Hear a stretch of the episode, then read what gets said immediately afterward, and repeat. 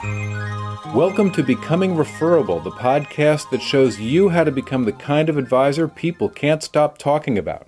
I'm Steve Wershing, and on this episode, we talk with Josh Patrick, founding principal of Stage 2 Planning Partners and the man behind AskJoshPatrick.com. Josh has something of a distinction among financial planning practitioners in that he's run other businesses in different industries before he came to financial advice. We have a great conversation about what it means to run a successful financial advisory business. We talk about things like plans versus planning. We talk about how to understand where the real value lies in your business. We talk about the fact that Josh is a nicheaholic and why it's important to know who you're meant to serve.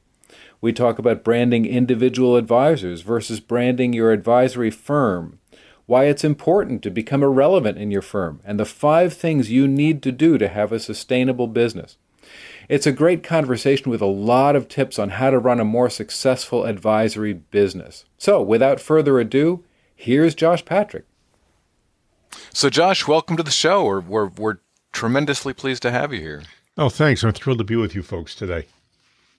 Now, um, you know, Josh, part of what's interesting about you is that uh, is your background, and that, that financial services was not your first career, and and in fact, even now you've got a career that's sort of separate from that. Can you sort of tell us how you got here? Sure. Uh, I was going to college, thought I was going to be a lawyer. And uh, my senior year, I actually started looking at what lawyers really do in life and said, you know, uh, I don't think I'd be really happy having to defend guilty people.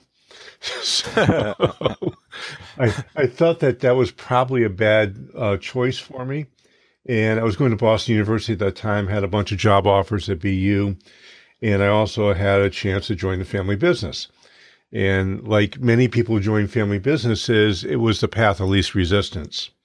And that's what I ended up doing. So my, for my first 20 years in business, I uh, joined the family business, uh, bought part of it from my father, built that up, ended up buying his piece of the business back about 15 years later. And after 20 years, I figured out that the vending business was one of the two or three worst industries in the United States. Congratulations on choosing that. Yeah, right. Nice, nice. Yeah, that was a, that was that was a great choice. and uh, I decided it was probably time to sell. And luckily, I found a buyer for us. And after I sold, I said, okay, well, there's one of three things I can do. I could go into the life insurance business because I like consultative selling. And uh, my experience with our life insurance agents was they did a really good job of that. I could have opened a software company because I was really kind of a tech savvy guy and I liked it, but I didn't know how to program. I didn't want to learn or I could have done public speaking because I had been doing a lot of that at that point at the end of my vending career. Uh, but again, I didn't want to be on the road 100 days a year. So I said, well, life insurance sounds good. I like it. Let's give it a shot. I started working for a large life insurance company, and lo and behold, I found out that when you work for a life insurance company, they want you to sell life insurance. How about that? Who would have thought? Yeah, yeah but my natural market was private business owners. And when you're working with private business owners, life insurance is important, but it doesn't solve even 3% of the issues they had. So I left the life insurance company, went into the, opened my own wealth management firm, joined uh, Partners Financial, which was an insurance producer group. They had just started a broker dealer, which was, became NFP Securities, is now Kestra. Uh, did that for 20 years. And then last fall, we decided it was time for us to leave the commission world, move into the fee only world, and we formed our own RIA. And while I've been doing this, I also have started a sister company called Ask Josh Patrick, where I do coaching, mentoring for private business owners on how to create a sustainable business. So I sort of have two tracks that I run on. Um, and I spend a lot of time in the sustainable business world of how you create an economically and personally sustainable business.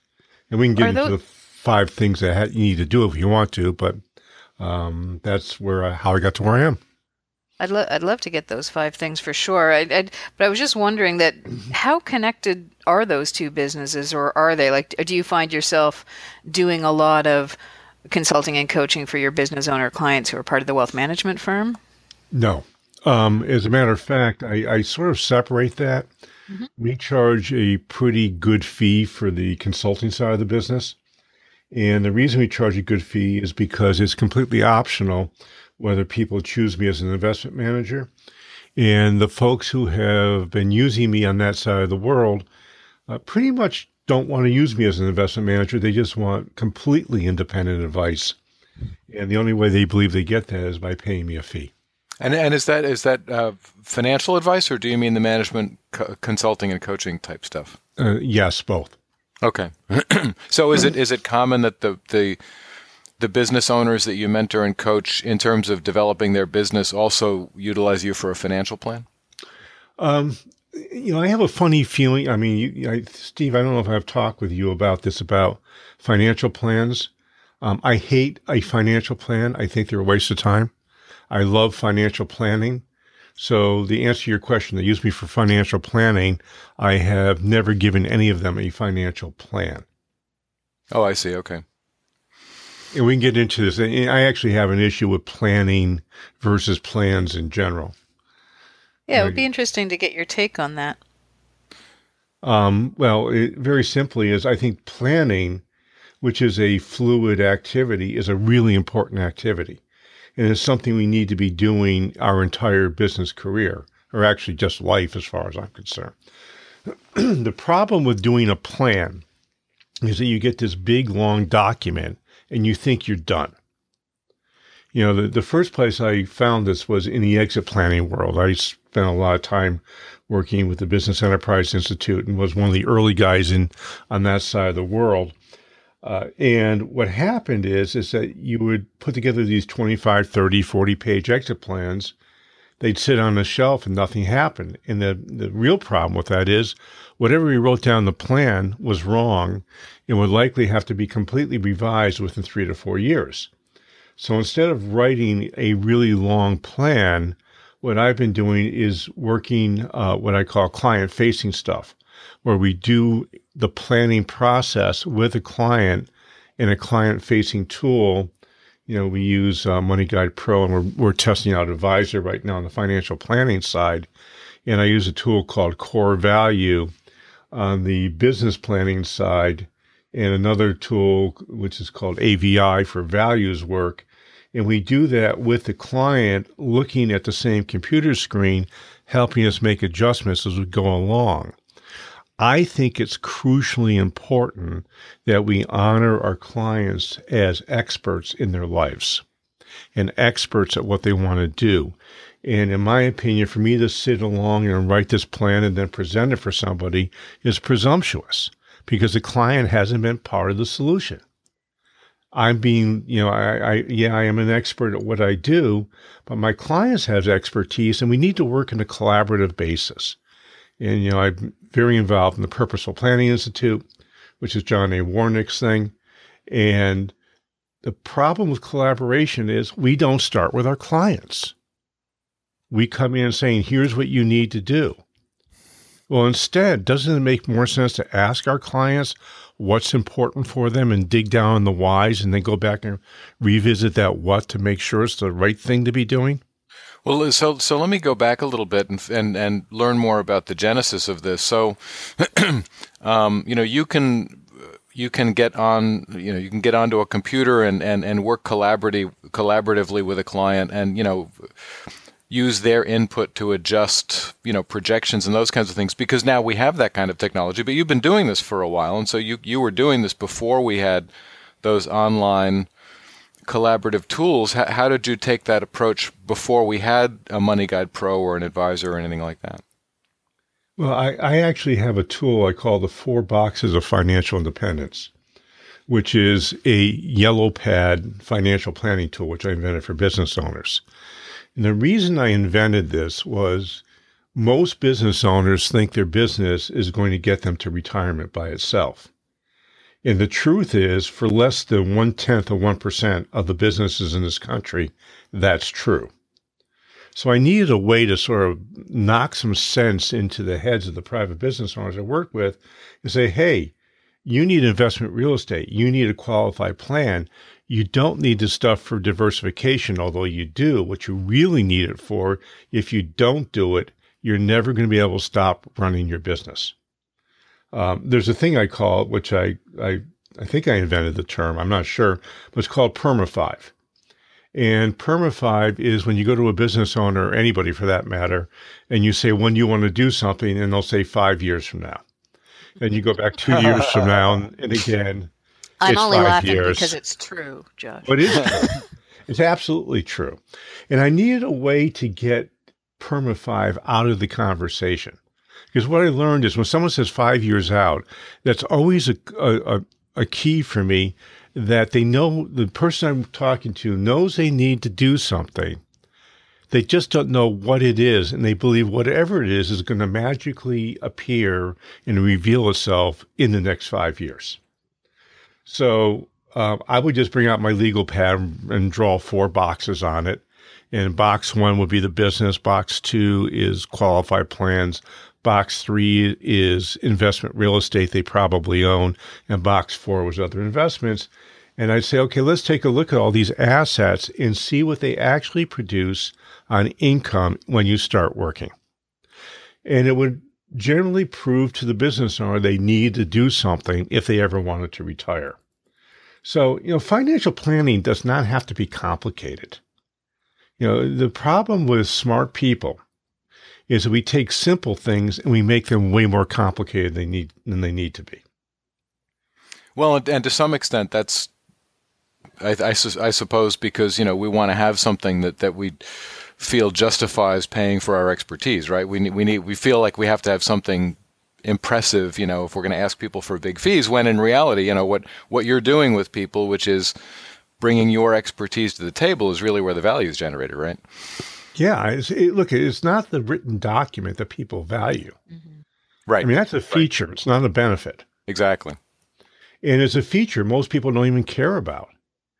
I mean, I, I, I remember when I first started doing uh, strategic planning in my company. My first strategic business plan was 60 pages long. Would you like to know how many people read the plan? Did you? Yeah, right. Including you. I did, Yeah, including right. me. Zero, including me. I wrote it, went up on the shelf, And there it and, right, sure. and there it is. My last year in business, would you like to know how long our strategic plan was? page? I'm gonna yeah, Paige. It was four pages. Okay. A- and and actually it became the genesis of a thing we call four tiered budgeting where if you look at four things you know what you need to do for your next year you don't again let's take the complicated stuff and simplify it let's not take the simple stuff and complicate it I love it. So, so So- we, you know, we um, we were talking about, um, yeah, you know, we we want to eventually get around to, you know, how does how does an advisor get their clients talking about them and, and spreading the word to other folks? I think one one of the messages it sounds like is that you know understand where the value actually comes from and what you what you're doing, and that it's not selling financial planning by the pound, but it's um, you know being uh, being cognizant of the client's expertise in their own life and, and, and bringing your expertise to helping them sort through that stuff. Is that right? yes and, and steve you know that i'm a nicheaholic or i refer to myself as a nicheaholic a lot That's what I was going to get to next. Yep. And what that really comes from is I have deep expertise in what makes a private business successful. I have no expertise in working with a widow who has just lost her husband. So I need to be able to say no to the widow and say yes to the private business owner because I can help a private business owner with very, very little effort on my side. I know enough where I've dealt with at least uh, 500 businesses in my career. And as a result, there's themes that run through this stuff. And by looking at these themes, it's relatively easy for me to take a look at a private business and say, if you do this, this, and this, here's your results you're going to get because I've done it a zillion times already. I can't do that with a widow. I would not be serving a widow nearly as well as I serve a private business owner. You know, as my buddy Michael Port likes to say, it's really important to know who we're meant to serve. And you can only do that by becoming a nicheaholic. And then so so let's dig into that a little bit because it seems like that would be a really good litmus test for whether or not you've got it right. You know, the ability to say, look, I, I have a deep expertise in and then fill in the blank. And and and then what we should do is is sort of build some some um, you know bumpers around that that if, if you say I have a deep expertise in asset allocation or financial planning, you're really not saying anything but you need to be able to say something germane to the client that I have a deep expertise in, and that would both, you know, be persuasive to the client and also would help you focus on the right thing, right? Yes. And we also have to realize as an industry is say if you have a deep expertise in asset allocation, you're going to be commoditized out of the business. Right. Yeah. Because robo advisors, you know, there's lots of ways. Artificial intelligence is going to make that part of our business gone. It's not an, oh, if, it's a when. And if we don't have something that the client really values that artificial intelligence isn't going to be helped with, we're probably going to have a difficult time uh, maintaining our position in the industry. Mm-hmm.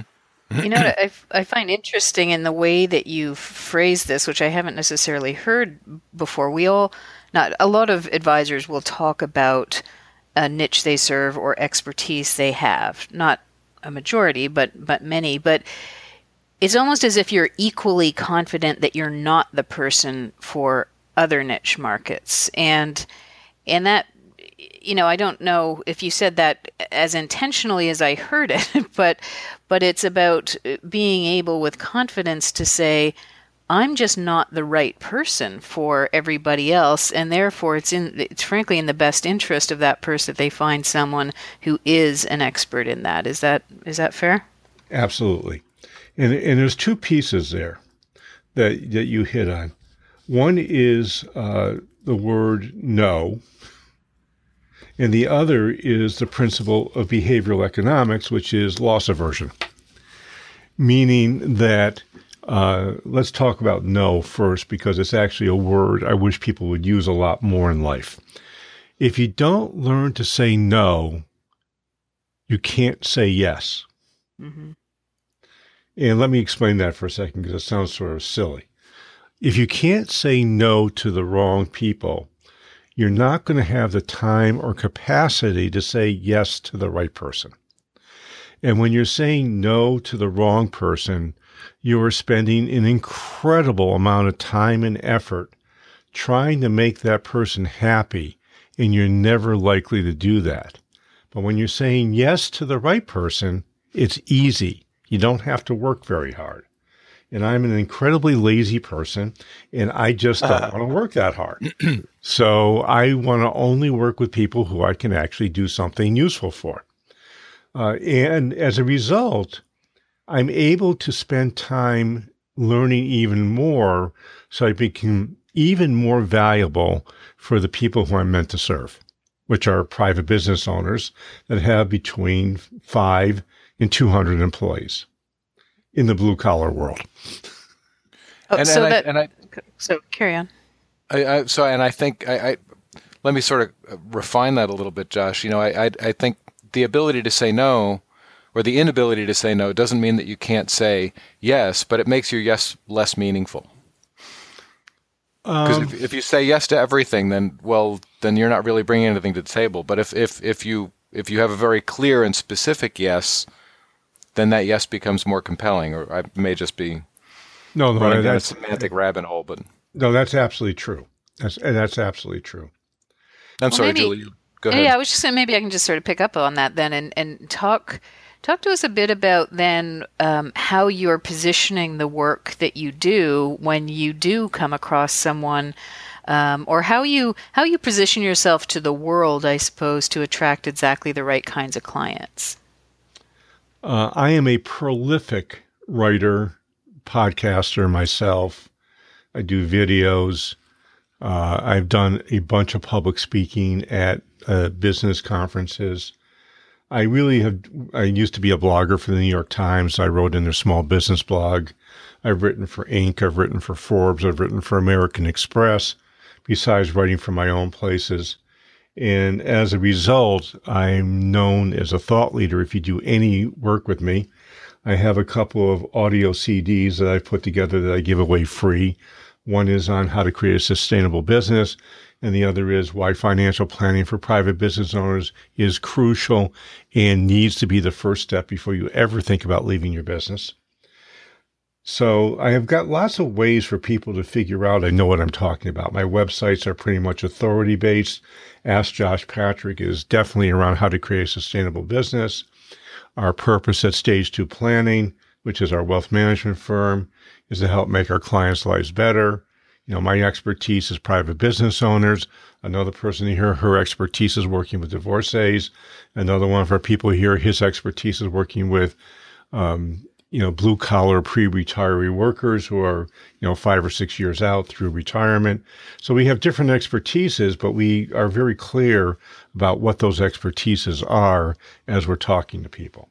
So can we can we pull that apart for a minute? Because one of the things that I end up talking with advisors about a lot is branding, and the difference between branding a firm and branding an individual practice. And so this is one of those things that a lot of firms struggle with. You know, so some want to brand the firm as doing something in particular, have, you know, having a target market and a niche that they offer that target market. And then we've got firms like yours where you've got each person who has their brand because they've got their own target and their own niche. So how do you how do you juggle between the individual brands and what does stage 2 stand for if everybody has a different focus? Well, our, our purpose is to help make our clients' lives better. I mean, that's, you know, and the way we do that is through the different market segments that we serve.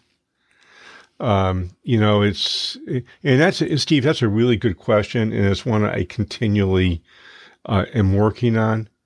One of the things that we're playing around with right now is the world of online advertising and starting to attract people in the different market segments we serve through different uh, funnels and campaigns that we we operate. And I'm just at the very beginning of that. I'm absolutely convinced there's some real opportunity there. And I'm working on that, but it's not, we haven't cracked the code for it yet. That's for sure. I do think that most firms have multiple specialties they need to be talking about. You know, for example, I consult with a few other financial firms in the country, and literally all of them, which are, you know, uh, ensemble practices, the firm itself can't be an ensemble because the people in the firm have different specialties. One of the firms, one of the people works with widows. Another person works with engineers. Another person works on alternative investments. And they've got some very interesting things they do. And what we're working on is helping them develop their own niches and being able to be found in the communities that they serve, which is really important, especially in the wealth management world. I mean, frankly, most wealth management firms are locally based. And if you're known as being the person for, you know, say you're down in Blacksburg, Virginia, and you're especially very easily down there could be working with faculty members at um, the university. And you need to know everything about the faculty members' um, benefit package, how they work, what their thought process is, all the stuff that goes in there. Then you become an expert and you're known in that community. Another one of our, our clients is out in the Portland area, and one of the people there has become an expert on Intel. She knows everything about Intel engineers. She even helps them figure out when it's time for them to leave Intel and move to another place because, frankly, if you're in that world, what's the most valuable asset you have? Your ability to earn money. And by the way, that's something I think in the wealth management world, for a huge amount of people that we serve, we don't pay any attention to because we don't make money on it. Man, it's a big mistake. So, so I I want to challenge you on this a little bit, Josh, because it seems like if if you're if you're essentially working on personal branding, yeah, so that if you have a multi-practitioner firm, you've got you know multiple brands going on because you know you're telling the practitioners that they should become known as something. First, it, it seems like it might dilute the potential branding power of the firm because then you know the firm stands for multiple things one for each of the practitioners in it but it also seems like you're really setting yourself up for a succession issue because now you know if if if if if I believe Ask Josh Patrick is the place I need to go to to help me manage my small business and and and learn better how to be a, a businessman and then you at some point want to retire well once Josh Patrick is out of the picture then Ask Josh Patrick the, the value of that brand kind of goes away doesn't it? Yeah and, and well there's there's a couple points there. One is yes, it is a difficult thing to do, and you have to sort of brand your firm on. Um, you know, I'm not sure that branding a firm makes as much sense as branding an individual, and yes, it does cause a challenge for succession. Um, at the same time, when I look at the way wealth management businesses are transferred, it is the most ridiculous methodology I have ever seen from any business transfer in any industry, and I have looked at hundreds of industries over the years. Our industry sells businesses for 35% down in cash, and 65% in owner financing, and a lot of the time, and I've written about this a lot, my first three posts for the New York Times was the worst business transition I ever saw and it was basically done by that. And this industry thinks that's a good way to sell a business. A much better way to go is what I, what I think for most wealth management firms. And this is for the firms that have probably less than 300, 400, 500 million dollars in assets. And that's the vast majority of the industry is to do what I call the wind down. And a wind down is where you say, I'm going to play 80 20. I'm going to take 80% of my book. I'm going to find a really nice home for it. I'm going to keep 20% of my business. I'm going to work one day a week serving these groups. And I'll probably make more money when I do that than I made having my entire firm. And I have no risk. And I like what I do. It keeps me involved. I will tell you that, in fact, I'm going through this with a client right now in this industry, is that when you leave the business, you're going to have seller's remorse. And that's true across sure. yeah. all industries, not just the wealth management business. The only person I've ever met who didn't have seller's remorse from selling the business, including me, was my father. And the only reason he didn't have seller's remorse was because he was mourning. My mother had died, and he decided he had to leave the business at that time. So he didn't have seller's remorse, but he was mourning. Yeah. So well, so so so two things pop to mind. One, Julie, that sounds like something that you could that would be interesting to talk with you about the implications of that on absolute engagement, right? It's like, you know, on the one hand, you're talking about gradually focusing your business on that thing that motivates you and inspires you, but it would be interesting to, to look at a, you know a separate direction of saying instead of focusing it gradually, just sell 80% of it off and keep the 20% that that you know kicks you out of bed in the morning. But the, sometimes um, that's the right way, right? It depends on the person yeah, too, yeah. and and their right. own sort of internal things that are going on. But but the other yeah. thing I'll I'll say is that you know Josh that the um, yeah, the, the, this crazy succession strategy that most wealth advisors go through, I think, is a function of that the uh, the you know or or the dysfunction of the business model that that you know it, and what we see with like the the bigger firms that are acquiring other firms is that they go from a valuation of two x to a valuation of six x, and um, and and the people who run those businesses because they're running them like businesses and not like practices, you know, have have a lot fewer problems in terms of building equity, succession planning, you know, those kinds of things because it's not all about them, right? Does that make sense? Yeah, absolutely. I mean, one, one, one of the five things you need to do if you want to create a sustainable business. And by the way, a sustainable business is a business somebody else would want to own. That's sort of my definition of it. And one of the five things you need to do is make yourself operationally irrelevant. It's the most difficult thing to do in the wealth management business. It can be done. It's just really difficult. Josh, you've referred to your, your the, the five things. Could you just give us a quick list of those those five now? Yeah, sure. The first the first thing is, and this is where you need to start, and most people resist this, is on values and mission. you need to take your personal values. First, you have to know what your personal values are, and then you need to morph those personal values into business values. A values based business knows what they're doing. Bus- all businesses have values. They're either explicitly said or implicitly run. And I think it's much better to explicitly read. From the values, you create a mission statement. And the mission statement has to be 10 words or less and can be answered with a yes or a no. So, for example, when asked Josh Patrick, my mission is to help successful businesses become personally and economically sustainable. In stage two planning is to help our clients have a better life. Now, those are not radical statements, but it gets something up for me to, in the reason I'm either doing it or I'm not doing it. And if I'm not doing it, then you should fire me. If I am doing it, you should stay with me. That's number one. Number two is you want to become operationally irrelevant. And what that means is you want to make sure that you're not involved in the day to day operations of the business. Number three is you want to have a recurring revenue source. And in the wealth management world, that's the strongest piece of this business is that we have the best recurring revenue model I've ever seen in any business. Whether we have contracts or we don't have contracts, clients stay with us for a long period of time.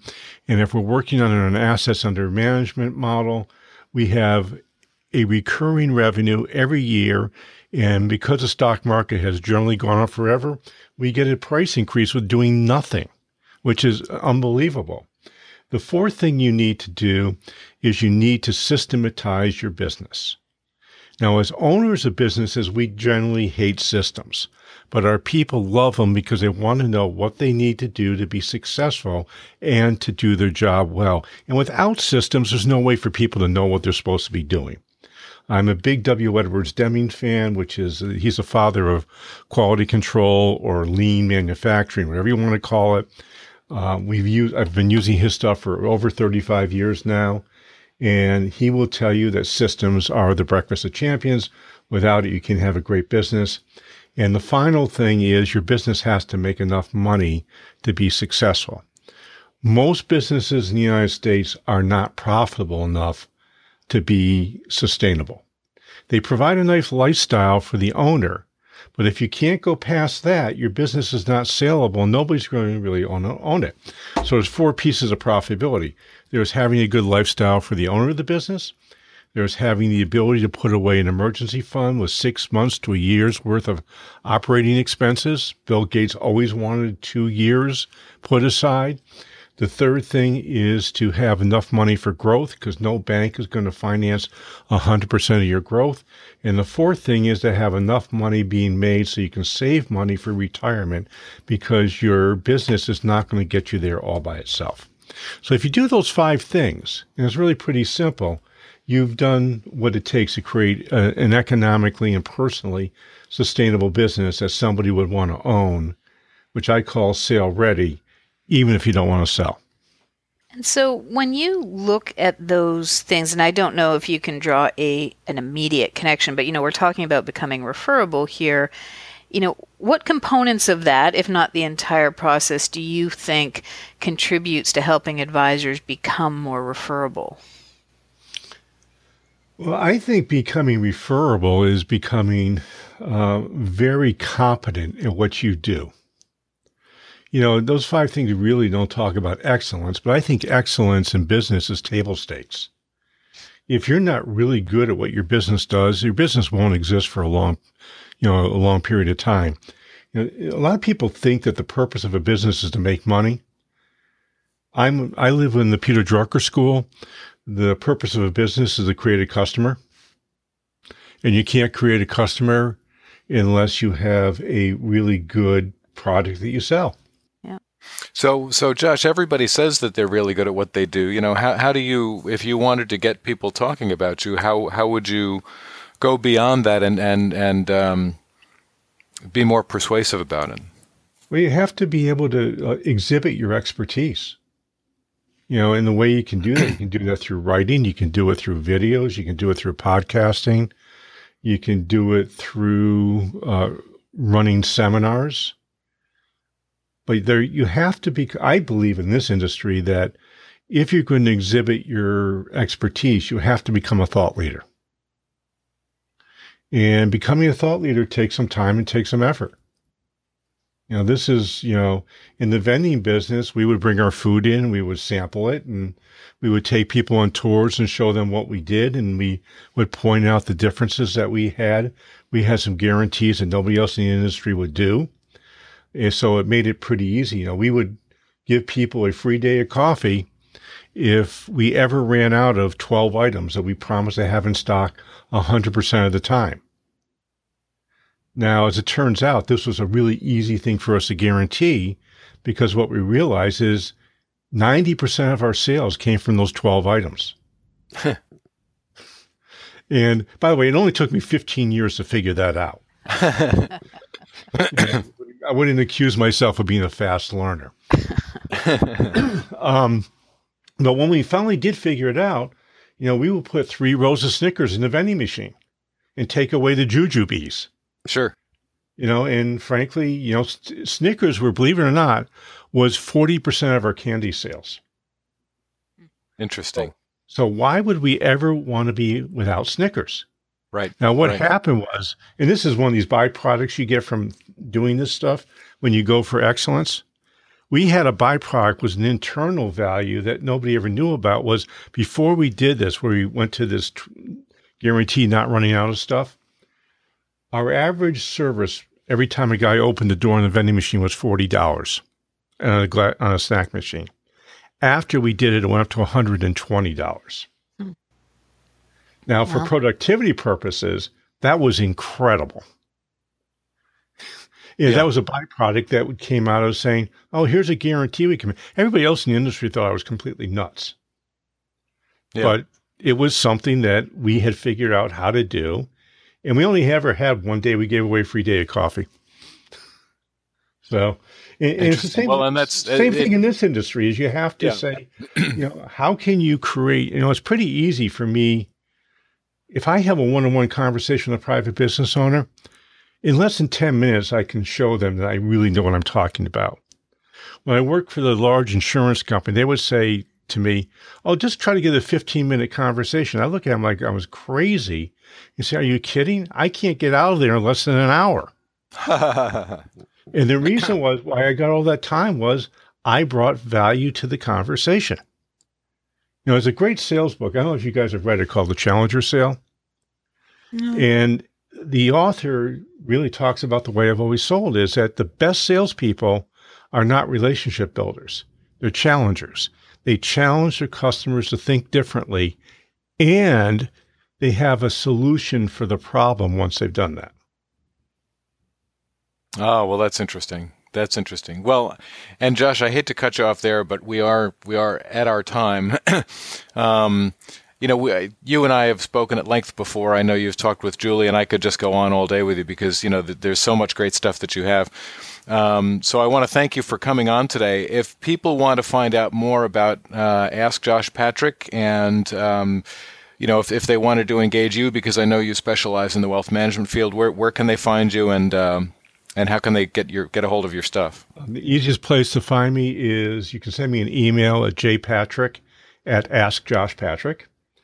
Uh, we have two websites. Our consulting website is www.askjoshpatrick.com.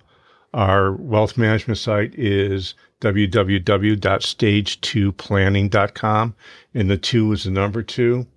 And if somebody's interested in getting my one hour audio CD, which is free, all they have to do is take out their smartphone and text the word sustainable to 44222 or go to Ask Josh Patrick and just click on the big maroon button on the home page, and you can give us your mailing address, and I'll mail out that CD to you. And we will also put all those connections in the uh, in the show notes, so that when if, if you're listening to this and, and you and you missed it or you're driving and you can't write it down, just come back to becomingreferable.com and we'll have all of those links in there in there for you. Josh, thank you so much for joining us today. It's been it's been great to talk to you as always, and some great information for for advisors. And I hope we get to talk with you again real soon. Yeah, thank Thanks you. so much. I really appreciate the opportunity. Hi, it's Julie again. It was great to have you with us on Becoming Referable. If you like what you've been hearing, please do us a favor and rate us on iTunes. It really does help. You can get all the links, show notes, and other tidbits from these episodes at becomingreferable.com. You can also get our free report, Three Referral Myths That Limit Your Growth, and connect with our blogs and other resources. Thanks so much for joining us.